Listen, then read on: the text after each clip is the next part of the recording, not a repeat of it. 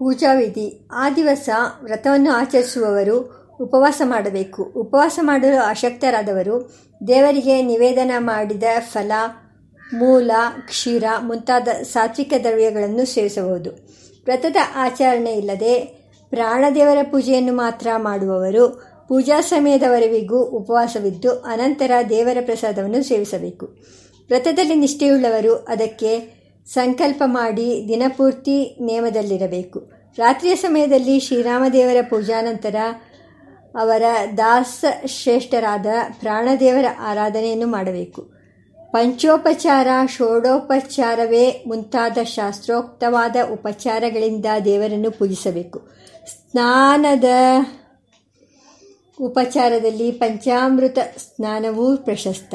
ಅಲಂಕಾರದಲ್ಲಿ ದೇವರ ಮೂರ್ತಿಗೆ ಸುಗಂಧ ತೈಲದ ಲೇಪನೆ ಮತ್ತು ಕುಂಕುಮ ಧಾರಣೆಯನ್ನು ವಿಶೇಷವಾಗಿ ಮಾಡಬೇಕು. ನೈವೇದ್ಯಗಳಲ್ಲಿ ಪ್ರಶಸ್ತವಾದುದು ಕಡಲೆ ಕಡಲೆ ಮತ್ತು ಬೆಲ್ಲಗಳಿಂದ ತಯಾರಿಸಿದ ಪ್ರಸಾದ. ಪೂಜೆಯ ಅಂಗವಾಗಿ ನೃತ್ಯ ಗೀತ ವಾದ್ಯಗಳನ್ನು ಸಮ ಮತ್ತು ವಾದ್ಯಗಳನ್ನು ಸಂಪ, ಸಮರ್ಪಿಸುವಂತೆಯೇ ದೇವರ ಸಮಕ್ಷದಲ್ಲಿ ಸೇವಾರೂಪದಲ್ಲಿ ಮಲ್ಲವಿದ್ಯೆಯನ್ನು ಕುಸ್ತಿ, ವ್ಯಾಯಾಮ ಮುಂತಾದವುಗಳನ್ನು ಪ್ರದರ್ಶಿಸುವುದು ರೂಢಿಯಲ್ಲಿದೆ. ಶಕ್ತಿ ಇದ್ದವರು ರಾತ್ರಿ ಪೂರ್ತಿ ಆಗಲು ಜಾಗರಣೆ ಮಾಡಿ ದೇವರ ಗುಣಕೀರ್ತನೆಯನ್ನು ಮಾಡಬೇಕು. ವಿಧಿವಿಜ್ಞಾನ. ಹನುಮಂತನು ಪರಬ್ರಹ್ಮ ಮೂರ್ತಿಯಾದ ಶ್ರೀರಾಮಚಂದ್ರನ ದಾಸಶ್ರೇಷ್ಠನಾಗಿರುವುದರಿಂದ ಶ್ರೀರಾಮನ ಪೂಜೆಯ ನಂತರ ಅವನಿಗೆ ನಿವೇದಿತವಾದ ಪ್ರಸಾದಗಳನ್ನು ಆಂಜನೇಯನಿಗೆ ಸಮರ್ಪಿಸುವುದು ಸಾಧುವಾಗಿದೆ. ಏಕೆಂದರೆ ಆಂಜನೇಯನು ದಾಸೋಹಂ ಕೌಸಲೇಂದ್ರಸ್ಯ ರಾಮಸ್ಯಾಕ್ಲಿಷ್ಟಕರ್ಮಣಃ ಅಕ್ರೋರಸ್ತ್ವಭಿವಂದನೇಟಿತ ಹನುಮಾನ್ ದಾಸ್ಯೇ ಚ ಸಖ್ಯರ್ಜುನ ಎಂಬಂತೆ ದಾಸ್ಯ ಭಕ್ತಿಗೆ ಎತ್ತಿದ ಕೈ ಆಗಿದ್ದಾನೆ ಮತ್ತು ಭಕ್ತರು ಪ್ರಸಾದಂ ವಾಂಚದಿಹಿ ಎಂಬಂತೆ ಭಗವಂತನ ಪ್ರಸಾದವನ್ನೇ ಬಯಸುವವರು. ಪ್ರಾಣಸ್ವರೂಪನಾದ ಹನುಮನಿಗೆ ಪ್ರಾಣೇಶ್ವರನು ಪ್ರಾಣಾರಾಮನೂ ಆದ ಭಗವಂತನ ಪ್ರಸಾದವನ್ನು ತಾನೇ ಸಮರ್ಪಿಸಬೇಕು. ಆಂಜನೇಯನಿಗೆ ಪಂಚಾಮೃತ ಸ್ನಾನವನ್ನು ವಿಶೇಷವಾಗಿ ಏಕೆ ಹೇಳಿದೆ ಎಂದರೆ, ಆತನು ಶಿವನಂತೆಯೇ ಅಭಿಷೇಕ ಪ್ರಿಯ ಪಂಚಪ್ರಾಣ ಸ್ವರೂಪನಾದ ಆ ದೇವನಿಗೆ ಪಂಚಾಮೃತಗಳಿಂದ ಅಭಿಷೇಕ ಮಾಡುವುದು ಯುಕ್ತವೇ ಆಗಿದೆ. ಕ್ಷೀರ, ಹಾಲು ದದಿ ಮೊಸರು ಘೃತ ತುಪ್ಪ, ಮಧು ಜೇನುತುಪ್ಪ ಮತ್ತು ಸಕ್ಕರೆ ಇವುಗಳನ್ನು ಪಂಚಾಮೃತಗಳು ಎನ್ನುತ್ತಾರೆ. ಇವುಗಳಲ್ಲಿ ಒಂದೊಂದರಲ್ಲಿ ಒಂದೊಂದು ಬಗೆಯ ಮಾಧುರ್ಯ ಇದ್ದರೂ ಎಲ್ಲವೂ ರುಚಿಕರವಾಗಿರುವಂತೆ ಭಗವಂತನ ಪಂಚವಿಧದ ಪೂಜೆಗಳಲ್ಲಿ ವೈವಿಧ್ಯವಿದ್ದರೂ ಅವೆಲ್ಲವೂ ಭಗವಂತನಿಗೆ ರುಚಿಕರವಾಗಿವೆ. ಎಲ್ಲವೂ ಇಹಪರ ಸೌಖ್ಯಕ್ಕೆ ಕಾರಣವಾಗಿವೆ. ಭೌತಿಕ ದೃಷ್ಟಿಯಿಂದ ನೋಡಿದಾಗಲೂ ಇವು ಆದಿ ವ್ಯಾಧಿ ನಿವಾರಣೆಗೆ ಮಹೌಷಧಿಗಳಾಗಿವೆ. ಕ್ಷೀರಗಳಲ್ಲಿ ಗೋಕ್ಷೀರವು ಶ್ರೇಷ್ಠವಾದುದು. ಇದು ಸಿಹಿ, ಶೀತಲ ಮೃತು ಸ್ನಿಗ್ಧ, ಗಾಢ ಅಂಟುವುದು ಭಾರವುಳ್ಳದು, ಮಂದ ಮತ್ತು ಪ್ರಸನ್ನವಾದುದು. ಓಜಸ್ಸನ್ನು ವೃದ್ಧಿಪ, ವೃದ್ಧಿಪಡಿಸುವುದು ಮತ್ತು ಶ್ರೇಷ್ಠತಮವಾದ ರಸಾಯನ ಎಂದು ಚರಕ ಸಂಹಿತೆಯು ಹೇಳುತ್ತದೆ. ಸ್ವಾದುಶೀತ ಮೃದು ಸ್ನಿಗ್ಧಂ ಗಾಢಂ ಚ ಶುಕ್ಲಪಿಂಚಿಲಂ ಗುರುವಂದಂ ಪ್ರಸನ್ನಂ ಚ ಗವ್ಯಂ ದಶಗುಣಂ ಪಯಃ ತದೇವಂ ಗುಣಮೇವೌಜಃ ಸಾಮಾನ್ಯಾದಭಿವರ್ಧಯೇತ್ ಪ್ರವರಂ ಜೀವನೀಯಾನಾಂ ಕ್ಷೀರಮುಕ್ತಂ ರಸಾಯನಂ ಮೊಸರು ರುಚಿಕರವಾದುದು ಅಗ್ನಿವರ್ಧಕ ಶುಕ್ರವರ್ಧಕ ಸ್ನೇಹವನ್ನುಂಟು ಮಾಡುವುದು ಬಲವರ್ಧಕ, ಪಾಕ ಸಮಯದಲ್ಲಿ ಹುಳಿ ಮತ್ತು ಉಷ್ಣವನ್ನು ತರುವುದು, ವಾತವನ್ನು ಹೋಗಲಾಡಿಸುವುದು, ಮಂಗಳಕಾರಿ ಮತ್ತು ಪುಷ್ಟಿಕರ. ಪೀನಸ, ಅತಿಸಾರ, ಶೀತಕ, ವಿಷಮಜ್ವರ, ಅರುಚಿ ಮೂತ್ರಕೃಚ್ರ ಮತ್ತು ದುರ್ಬಲತೆಯ ರೋಗಗಳನ್ನು ಹೋಗಲಾಡಿಸುವುದು ಎಂದು ಅದೇ ಗ್ರಂಥವೇ ನಿರೂಪಿಸುತ್ತದೆ. ರೋಚನಂ ದೀಪನಂ ವೃಷ್ಯಂ ಸ್ನೇಹನಂ ಬಲವರ್ಧನಂ पाकेम्लमुष्णं वाताग्नं मङ्गल्यं ब्रह्मणं वदति पीनसे चातिसारे च शीतके विषमज्वरे अरचौ अरुचौ मूत्रकृच्छ्रे च काश्यै च दधि शस्यते ಹಸುವಿನ ಸುಪ್ಪವು ಬುದ್ಧಿಕಾಂತಿ ಸ್ಮೃತಿಗಳನ್ನುಂಟು ಮಾಡುವುದು ಬಲಕಾರಿ ಮೇಧೆಯನ್ನುಂಟು ಮಾಡುವುದು ಶುದ್ಧಿಕಾರಿ ವಾತಹರ, ಶ್ರಮಹರ ಸ್ವರವನ್ನು ಸರಿಪಡಿಸುವುದು, ಪಿತ್ತಹರ, ಪುಷ್ಟಿಕರ ಅಗ್ನಿಯನ್ನು ಹೆಚ್ಚಿಸುವುದು. ಪಚನದಲ್ಲಿ ಮಧುರವಾದುದು ಶುಕ್ಲವರ್, ಶುಕ್ರವರ್ಧಕ ಶರೀರದ ಸ್ಥೈರ್ಯವನ್ನುಂಟು ಮಾಡುವುದು ಆಗ ತಾನೇ ತೆಗೆದ ತುಪ್ಪವು ಅತ್ಯಂತ ಗುಣಕಾರಿ. ಹಸುಗಳ ತುಪ್ಪವು ಅಮೃತ, ವಿಷಾನ, ವಿಷನಾಶಕ, ಕಣ್ಣುಗಳಿಗೆ ಹಿತಕರ, ಆರೋಗ್ಯಕರ, ಆಯಸ್ಸು, ಬಲ, ಬುದ್ಧಿಗಳನ್ನು ವೃದ್ಧಿಪಡಿಸುವುದು ಶ್ರೇಷ್ಠತಮ ರಸಾಯನ ಎಂದು ಯೋಗರತ್ನಾಕರವು ಸಾರುತ್ತದೆ.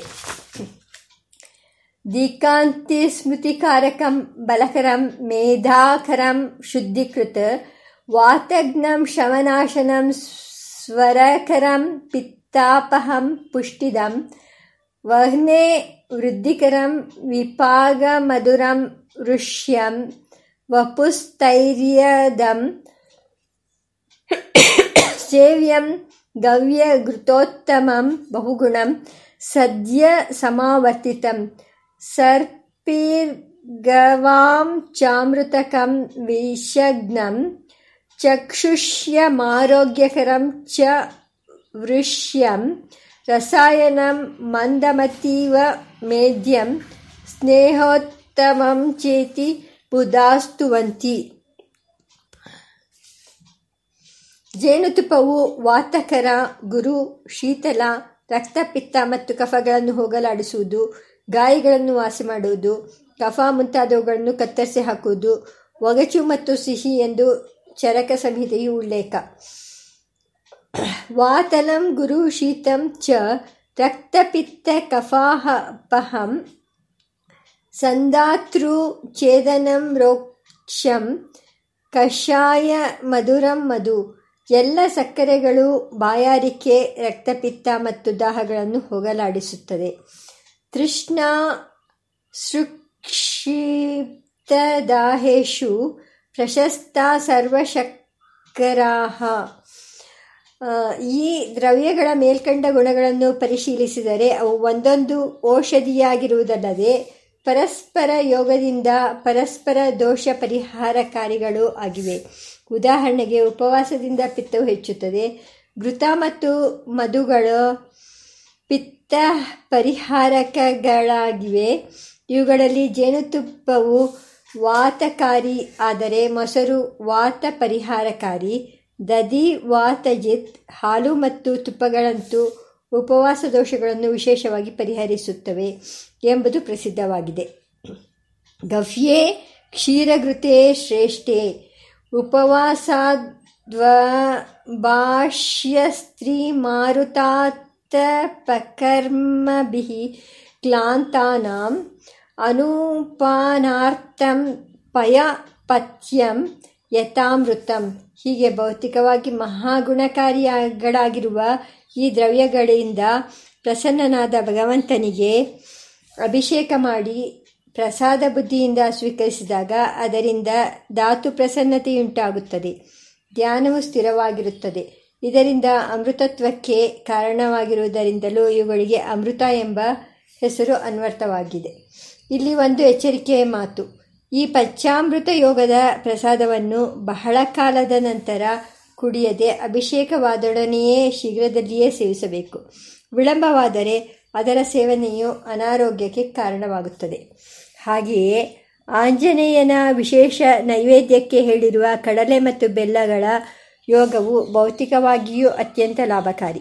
ಕಡಲೆಯು ಚಣಕ ಶೀತಲೋರೋಕ್ಷ ಪಿತ್ತರಕ್ತ ಕಫಾಪಹ ಲಘು ಕಷಾಯೋ ವಿಷ್ಟಂಬಿ ವಾತಲೋ ಜ್ವರನಾಶನ ಎಂದು ಭಾವಪ್ರಕಾಶವು ಹೇಳುವಂತೆ ಶೀತಲ, ರೋಕ್ಷ, ರಕ್ತಪಿತ್ತ ಮತ್ತು ಕಫೆಗಳನ್ನು ಹೋಗಲಾಡಿಸುವುದು, ಲಘು ಒಗಚ್ಚು ಮಲವನ್ನು ತಡೆಯುವುದು, ವಾಯುವನ್ನುಂಟು ಮಾಡುವುದು ಮತ್ತು ಜ್ವರಹರ ಹಸಿಯ ಕಡಲೆಯು ಕೋಮಲ ಅತಿ ರುಚಿಕರ ಪಿತ್ತ ಶುಕ್ರಗಳನ್ನು ಪರಿಹರಿಸುವುದು ಮತ್ತು ಪಥ್ಯವಾದುದು. ಬೆಲ್ಲವು ಶಕ್ತಿವರ್ಧಕ, ಗುರು, ಸ್ನಿಗ್ಧ, ವಾತ ಪರಿಹಾರಕ ಮತ್ತು ಮೂತ್ರಶೋಧಕ. ಕಡಲೆಯಲ್ಲಿ ಅನೇಕ ಗುಣಗಳಿದ್ದರೂ ಅದು ವಾತಕಾರಿ. ಆದರೆ ಬೆಲ್ಲವು ಸೇರುವುದರಿಂದ ವಾಯು ಪರಿಹಾರವಾಗುತ್ತದೆ. ಇವೆರಡರ ಯೋಗದಿಂದ ಗುಣವೃದ್ಧಿಯು ದೋಷ ನಿವೃತ್ತಿಯು ಉಂಟಾಗುತ್ತದೆ. ದೇವರ ಪ್ರಸಾದ ಬುದ್ಧಿಯಿಂದ ಸೇವಿಸಿದಾಗ ಆದಿ ನಿವಾರಣೆಯೂ ಆಗುತ್ತದೆ. ಈ ನೈವೇದ್ಯದ ಸ್ವೀಕಾರದಿಂದ ದೇಹಬಲ, ಬುದ್ಧಿಬಲ ಮತ್ತು ಆತ್ಮಬಲ ಎಲ್ಲವೂ ಕೂಡಿಬರುವುದರಲ್ಲಿ ಸಂದೇಹವಿಲ್ಲ. ಆಂಜನೇಯನಿಗೆ ಈ ಕಡಲೆ ಬೆಲ್ಲಗಳ ನೈವೇದ್ಯವನ್ನು ವಿಶೇಷವಾಗಿ ಹೇಳಲು ಕಾರಣವೇನು? ಎಂದರೆ, ಕಪಿಗಳಿಗೆ ಕಡಲೆ ಮತ್ತು ಬೆಲ್ಲಗಳು ತುಂಬ ಪ್ರಿಯ. ಆದುದರಿಂದ ಕಪಿರೂಪದ ದೇವನಿಗೆ ಅದನ್ನು ಪ್ರಿಯವಾಗಿ ಹೇಳಿದೆ ಎಂದು ಲೋಕಾಭಿರಾಮವಾಗಿ ಉತ್ತರ ಕೊಡಬಹುದು. ಇದು ಸರಿಯಲ್ಲ. ಹಾಗಾದರೆ ಕಪಿಗಳಿಗೆ ಮತ್ತು ಪ್ರಿಯವಾಗಿರುವ ಕಡಲೆಕಾಯಿ ಮತ್ತು ಬೆಲ್ಲವನ್ನು ಏಕೆ ಹೇಳಲಿಲ್ಲ ಎಂಬ ಪ್ರಶ್ನೆ ಹೇಳುತ್ತದೆ ಇಷ್ಟೇ ಅಲ್ಲದೆ ಕಪಿಗಳು ಪರಸ್ಪರ ಮೈಗಳನ್ನು ಶೋಧಿಸಿಕೊಳ್ಳುವಾಗ ರೋಮಗಳಲ್ಲಿ ಸಿಕ್ಕುವ ಹೇನು ಕೂರೆಗಳನ್ನು ಬಾಯಿಗೆ ಹಾಕಿಕೊಳ್ಳುತ್ತವೆ. ಕಪಿರೂಪದ ಹನುಮಂತ ದೇವರಿಗೆ ಆ ನೈವೇದ್ಯವನ್ನು ಏಕೆ ಹೇಳಲಿಲ್ಲ ಎಂಬ ಪ್ರಶ್ನೆಯನ್ನು ಕೇಳಬಹುದು. ಹನುಮಂತನಿಗೆ ಕಡಲೆ ಬೆಲ್ಲವನ್ನು ವಿಶೇಷ ನೈವೇದ್ಯಕ್ಕೆ ಹೇಳಲು ಮೇಲೆ ಹೇಳಿದ ಕಾರಣವು ಸರಿಯಿಲ್ಲ. ಆಧ್ಯಾತ್ಮಿಕವಾಗಿ ಹನುಮಂತನ ದಿವ್ಯ ಸ್ವರೂಪದ ಅನುಭವಕ್ಕೆ ಅದು ಹೇಗೆ ಕಾರಣವಾಗುತ್ತದೆ ಎಂಬುದರಲ್ಲಿ ಅದರ ಕಾರಣವನ್ನು ಅನ್ವೇಷಣೆ ಮಾಡಬೇಕಾಗುತ್ತದೆ. ಹಾಗೆ ನೋಡಿದಾಗ ಮೇಲ್ಕಂಡ ದ್ರವ್ಯಯೋಗವನ್ನು ಪ್ರಸಾದ ಬುದ್ಧಿಯಿಂದ ಸೇವಿಸಿದಾಗ ಅದು ಆಂಜನೇಯನ ಸಾಕ್ಷಾತ್ಕಾರಕ್ಕೆ ಬೇಕಾದ ಕೇಂದ್ರಗಳ ವಿಕಾಸಕ್ಕೆ ಕಾರಣವಾಗುತ್ತದೆ ಎಂಬ ನಿಜವಾದ ಕಾರಣವು ಪ್ರಕೃತಿ ಪುರುಷರ ಶೋಧಕರಿಗೆ ತಿಳಿದು ಬರುತ್ತದೆ ಮಾರುತಿಗೆ ಪೀಡಾ ವಿಳೆಯದೆಲೆಯ ಹಾರವನ್ನು ಉದ್ದಿನ ಮಡಿಯ ಹಾರವನ್ನು ಹಾಕುವುದು ಉಂಟು. ಇನ್ನು ದೇವರ ಮುಂದೆ ಮಲ್ಲವಿದ್ಯೆಯನ್ನು ಪರ, ಪ್ರದರ್ಶಿಸುವ ಸೇವೆಯ ವಿಷಯ. ಹನುಮಂತನು ತ್ರಿಭುವನ ಮಲ್ಲರ ಮಲ್ಲ. ಮಲ್ಲವಿದ್ಯೆಯು ಅವನ ಅನುಗ್ರಹದಿಂದ ಕರಗತವಾಗುವುದು. ಅವನ ಕರುಣೆಯಿಂದ ಬಂದ ಆ ವಿದ್ಯೆಯನ್ನು ಅವನ ಸಮಕ್ಷದಲ್ಲಿ ಸೇವಾರೂಪದಲ್ಲಿ ಪ್ರದರ್ಶಿಸುವುದು ನ್ಯಾಯವೇ ಆಗಿದೆ. ಆತನು ಹೊರಗಿನ ಮಲ್ಲರನ್ನು ಗೆಲ್ಲುವುದರಲ್ಲಿ ಮಾತ್ರವಲ್ಲದೆ ಪ್ರಕೃತಿಯ ರಂಗದಲ್ಲಿ ಸಾಧಕರನ್ನು ಎದುರಿಸುವ ರಾಕ್ಷಸ ಮಲ್ಲರನ್ನು ಧ್ವಂಸ ಮಾಡುವುದರಲ್ಲಿಯೂ ಅದ್ವಿತೀಯನು ಎಂಬುದನ್ನು ಆಗ ಮನನ ಮಾಡಬೇಕು. ಹನುಮ ಜಯಂತಿಯ ದಿವಸ ಹಗಲು ಮತ್ತು ರಾತ್ರಿಗಳಲ್ಲಿ ಆತನ ಪವಿತ್ರ ಚರಿತ್ರೆಯನ್ನು ಮನನ ಮಾಡುವುದು ಸಹಜವಾಗಿದೆ. ಶ್ರೀಮದ್ ರಾಮಾಯಣದ ಸುಂದರಕಾಂಡವನ್ನು ಹನುಮದ್ವಿಜಯ ಎಂದು ಕರೆಯುತ್ತಾರೆ. ಆ ಕಾಂಡದ ಉದ್ದಕ್ಕೂ ಆತನ ಮಹಾಮಹಿಮೆಯ ಮತ್ತು ವಿಜಯ ಪರಂಪರೆಯ ಉಲ್ಲಾಸವೇ ಬೆಳಗುತ್ತಿದೆ. ಶ್ರುತ್ವಾತು ಪಂಚಮಂ ಕಾಂಡಂ ಹನುಮದ್ ವಿಜಯಾಂಕಿತಂ, ಹನುಮದ್ ವಿಜಯಂ ಕಾಂಡಂ ಯ ಪರಾಯಣ ಮಾಚರೇತ್ ಆ ಗ್ರಂಥರತ್ನವನ್ನು ಆ ದಿವಸ ಪರಾಯಣ ಮಾಡುತ್ತಾರೆ. ಆತನ ಮಹಿಮೆಯನ್ನು ಕೊಂಡಾಡುವ ಇತರ ಪುರಾಣ ಪುರಾಣೇತಿಹಾಸ ಭಾಗಗಳನ್ನು ಅನುಸಂಧಾನ ಮಾಡಬಹುದು. ಹೀಗೆ ಮಾಡಿದಾಗ ಆ ಮಹಾತ್ಮನ ದಿವ್ಯ ಗುಣ ಸಾಮರ್ಥ್ಯಗಳ ಅನುಗ್ರಹದಿಂದ ಎಲ್ಲ ಪುರುಷಾರ್ಥಗಳ ಸಿದ್ಧಿಯೂ ಉಂಟಾಗುತ್ತದೆ. ಹನುಮ ಜಯಂತಿಯಲ್ಲಿ ಮೇಲ್ಕಂಡ ವಿಧಿವಿಧಾನಗಳಿಂದ ಕಾಲವಿಶೇಷದಲ್ಲಿ ಆರಾಧಿಸಲ್ಪಡುವ ಹನುಮಂತನು ಶ್ರೀರಾಮದೇವರಲ್ಲಿ ಅನನ್ಯ ಭಾವವುಳ್ಳ ಭಕ್ತೋತ್ತಮ. ತನ್ನ ಭಕ್ತರ ಜೀವನವನ್ನೇ, ಜೀವನವೇ ತನ್ನ ಜೀವನ, ತನ್ನ ಭಕ್ತರ್ ತಿಳಿಯೇ ತಾಂ ಬೇರೆಯಲ್ಲ.